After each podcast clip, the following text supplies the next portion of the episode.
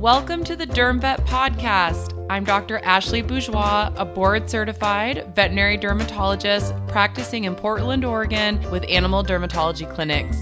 I'm also a mom of two, just trying to find the balance like everyone else. Let's learn to ditch the itch, cytology, everything, and make derm more fun than frustrating. Otitis is one of my favorite diseases to treat. And there's so many different variations of otitis that we can see in veterinary practice.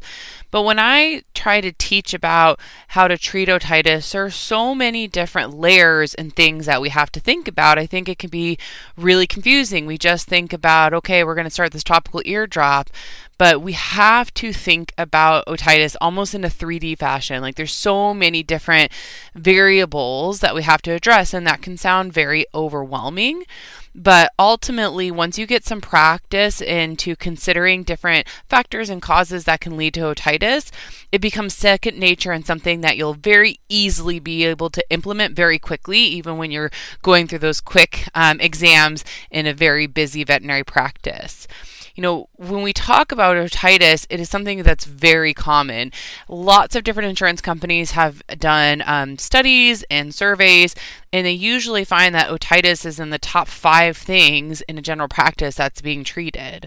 Um, you know, itch and pruritus is usually one of the top things too. So, really, dermatology is something that you guys are seeing all the time what can be so interesting about otitis is just like anything else in dermatology, it is extremely important to pay attention to the history. You know, is this an acute presentation? Is this chronic? Is this something that has chronically happened, but this particular episode is acute?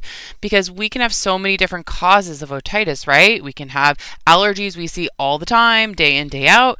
Then we get things like foreign bodies and masses. Then we get, you know, some other bizarre type things that can cause otitis too. Um, so it's important for us to look at is this acute? Is this chronic? What types of signs are we seeing? Is there an odor? Is there lots of pain where we think we need something like corticosteroids? Are they pruritic to the ear? Are they behaviorally changing? So are they all of a sudden really aggressive, really uncomfortable because maybe I am going to reach something more systemic because I think that the, you know, inflammation is causing so much discomfort. We have to be more aggressive. Are they showing signs of otitis media? So like are they having a head tilt? Are we noticing things like Horner syndrome? Um, so these are all really important things for us to recognize when we're looking at a case of otitis. And systematically, there's a few different things we have to address in otitis cases. We have to think of structure function, etiology. We really need to take the time in our diagnostic approach. Um, and for me, diagnostic approach, of course, it's going to include things like otoscopy and cytology, but we are thinking about the history and do we need to do more advanced things? Do we need to open up the ear canal with something like a steroid and then come back a week or two later and evaluate deeper? Do we need to do a sedated ear exam because that pet is really uncomfortable and we're having a hard time seeing deeper and maybe there's an inciting cause that's not allergies like a foreign body we need to take out? Is it something bizarre? They're not responding the way that a normal otitis case should, and, and, we need to send them out to be referred to a dermatologist. Do they need advanced imaging like CT scan? I've had cases where they don't respond to typical things or they develop other clinical signs like Horner's, and then we um, refer them out for CT scans just to evaluate deeper if something else could be going on that I can't see. Do we have them go under anesthesia for videotoscopy? So as you can kind of start to collect, there's lots of different things that we really have to evaluate from a diagnos- uh, diagnostic approach. Treatment options, of course, you know, we've talked previously on the podcast about things like why ear flushing is so important, and then there's topical therapy, which we use a lot. In some severe cases, we have to use systemic therapy. And then, you know, last resort, but sometimes necessary in these cases, is surgical intervention. You know, we lose the battle and they have to go see a surgeon to have a TECA-BO and just completely have that ear canal removed because it's so calcified. So, you know, that's a lot of things, again, that we have to think about. What I want to address, and um, this is on an older episode of the podcast, but I want to resurface this topic a bit because, again, you know, otitis is really important. It's something you guys are commonly seeing. And that is something called the PSPP system. So, it's an easy way to really think through what needs to happen with this particular case of otitis as far as treatment diagnostics um, and then you know what are other things that could be contributing that I really have to consider to successfully not just treat this episode of otitis this pet's dealing with, but future episodes, how do we minimize that from happening as much? And so PSPP is kind of an acronym um, that probably like the last 10, 15 years, uh, we've been using in veterinary dermatology. And that's a systematic way to think about different ways we have to address cases of otitis. And what this stands for is PSPP primary cause, secondary cause, predisposing factors, perpetuating factors. So lots of P's and an S. So whatever order you want to make of that. So let's kind of start from the beginning. So PSPPP, primary causes. So primary causes are going to be things that incite uh, etiology that's going to damage that ear canal epithelium and it's going to cause subsequent inflammation. So, this is going to be one of those important things we talk about in dermatology. Anytime a pet has pyoderma, they have otitis, we can treat those things, and that's important to use topical therapy, systemic when needed, to treat the infection but we always want to know why. Why is this pet having recurrent otitis? You know, why is it just unilateral versus bilateral? Why, why, why? So, primary cause is figuring out that why. Why is the ear infection happening? Um, we have to diagnose the primary cause in order to manage uh, the future of that pet and try to prevent recurrent episodes or at least having them happen as bad. And, you know, we're going to see a lot of primary causes for um, pets coming in to see us be allergic. So, atopic dermatitis, cutaneous adverse food reaction, going to be some of the main offenders of causing the being the primary reason a pet's breaking with otitis. But remember, they're not the only reasons. And just like skin disease and pyoderma, if you have a pet that's not quite matching a typical allergic history, there are other things we have to think about. So, uh, endocrinopathies, you know, a pet being hypothyroid, a pet having hyperadrenocorticism, um, certainly can cause things like otitis, autoimmune diseases. So pemphigus, I mean, one of my worst Pseudomonas otitis cases has been what was a dog that had a really bad case of pemphigus foliaceus. So anything really that can cause a pyoderma in a pet, um, you know, can cause otitis. And so we have to be thinking about the why there's an ear infection. Great, let's treat it. But what do we need to do to get started on that path of figuring things out? And I understand not every pet owner is going to jump into a whole workup, but we have to at least start the process. You know, whether it's a diet trial or at least planting the seed or running some lab work if it's a pet that we feel like endocrinopathy could be reasonable. You know, we can take it very step by step, but we just need the owners to know that we have to kind of start the process of figuring out why these otitis cases are happening, especially if they're getting recurrent, because we do not want to wait to figure out the why until we're into the bad pseudomonas otitis or methicillin resistant staph otitis. We want to get ahead of it before that happens because infections are one of the more difficult things that we deal with in veterinary dermatology. So moving on to the one non-P, and that is S, secondary causes. So this is, is pretty simple infection itself. So these infections, yeast, bacteria, whether it's cocci or rods, they don't create pathology in a healthy ear, but they will incite disease in ears that are affected by things like primary causes or predisposing factors, which we're going to get to. So secondary is going to be yeast or bacteria. So, you know, this is where I'm going to make my way into making sure I mention cytology because I can mention cytology in just about any topic we talk about on the podcast. It is, I know there's a lot of combination products out there. And it seems very um, simple to say, well, I don't need cytology. I'm just going to use a combination product. So it doesn't matter. But it does matter because what if that case doesn't respond? How are you going to treat? Knowing if it's rods versus if it's cocci is going to make me change what antibiotics I'm going to preferentially use in that case, or if they're non responsive, what am I going to go to next? It does matter.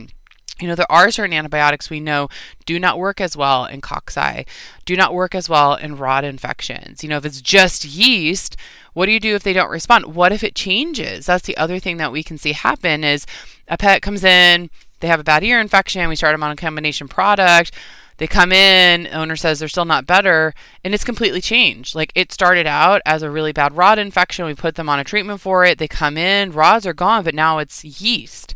well, I don't want to just keep changing different potent topical antibiotics if now I know I'm just dealing with a yeast infection. I might change to a topical antifungal that's more potent, like posaconazole, that's in Posatex.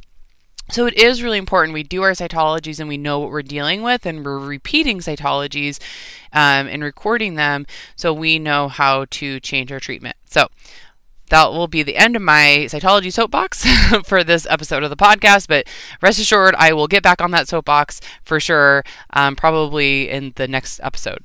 Always a soapbox I can hop on. Um, okay, so then moving on to the second two P's. So now instead of causes, we're moving into factors. So predisposing factors, um, these are going to be things uh, that probably aren't as typical compared to the other factor we're going to talk about. They alone don't cause otitis, but they increase the risk for development and persistence of infection, and they essentially work with the primary secondary causes. So this is going to be things like you have a dog who's born with um, ear canal atresia, so they have abnormal conformation of their ear canal. So I had a cat recently where I kept getting otitis, and when I did videotoscopy, what I saw is that ear canal was only half developed. Like I hit a wall of tissue, you know, halfway down the what should be an ear canal. So that's abnormal conformation. You know, something like a topical reaction potentially could be a predisposing factor.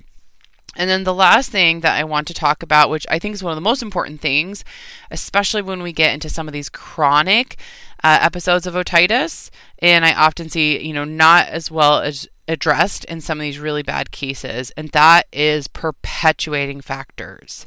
So, perpetuating factors are changes in anatomy and physiology as a response to otitis.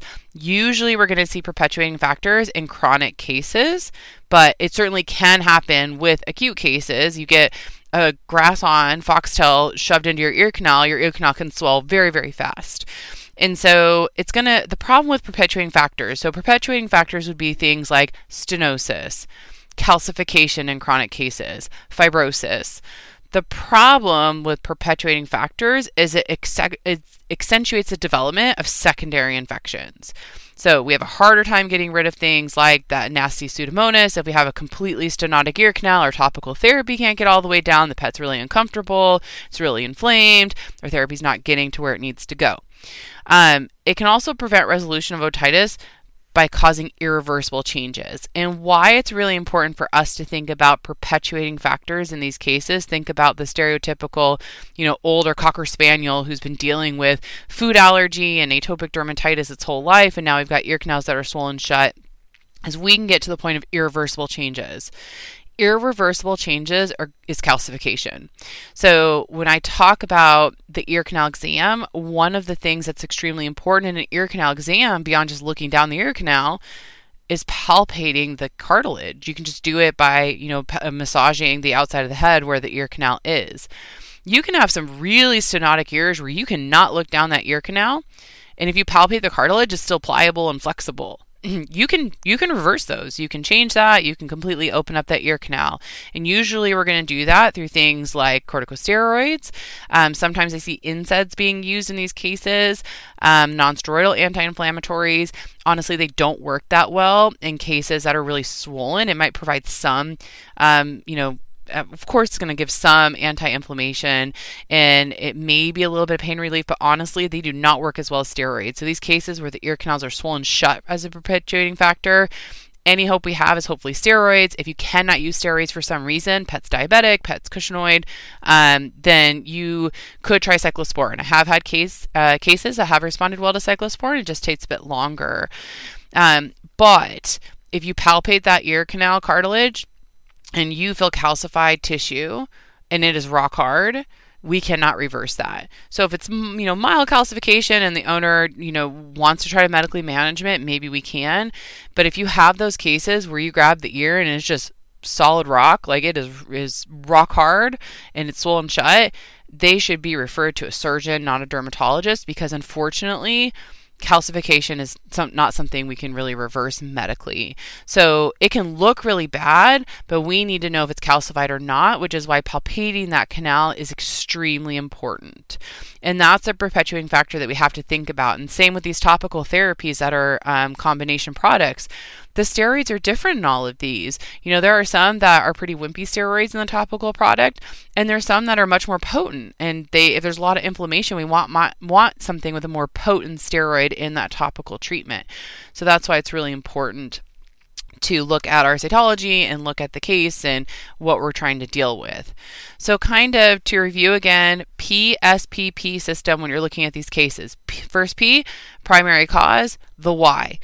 Allergies, endocrinopathies, foreign body mass, like why is this infection actually happening in the ear canal? S, secondary cause. Is it yeast? Is it bacteria? We're going to do our cytology, know exactly what we're dealing with, and we're going to record it.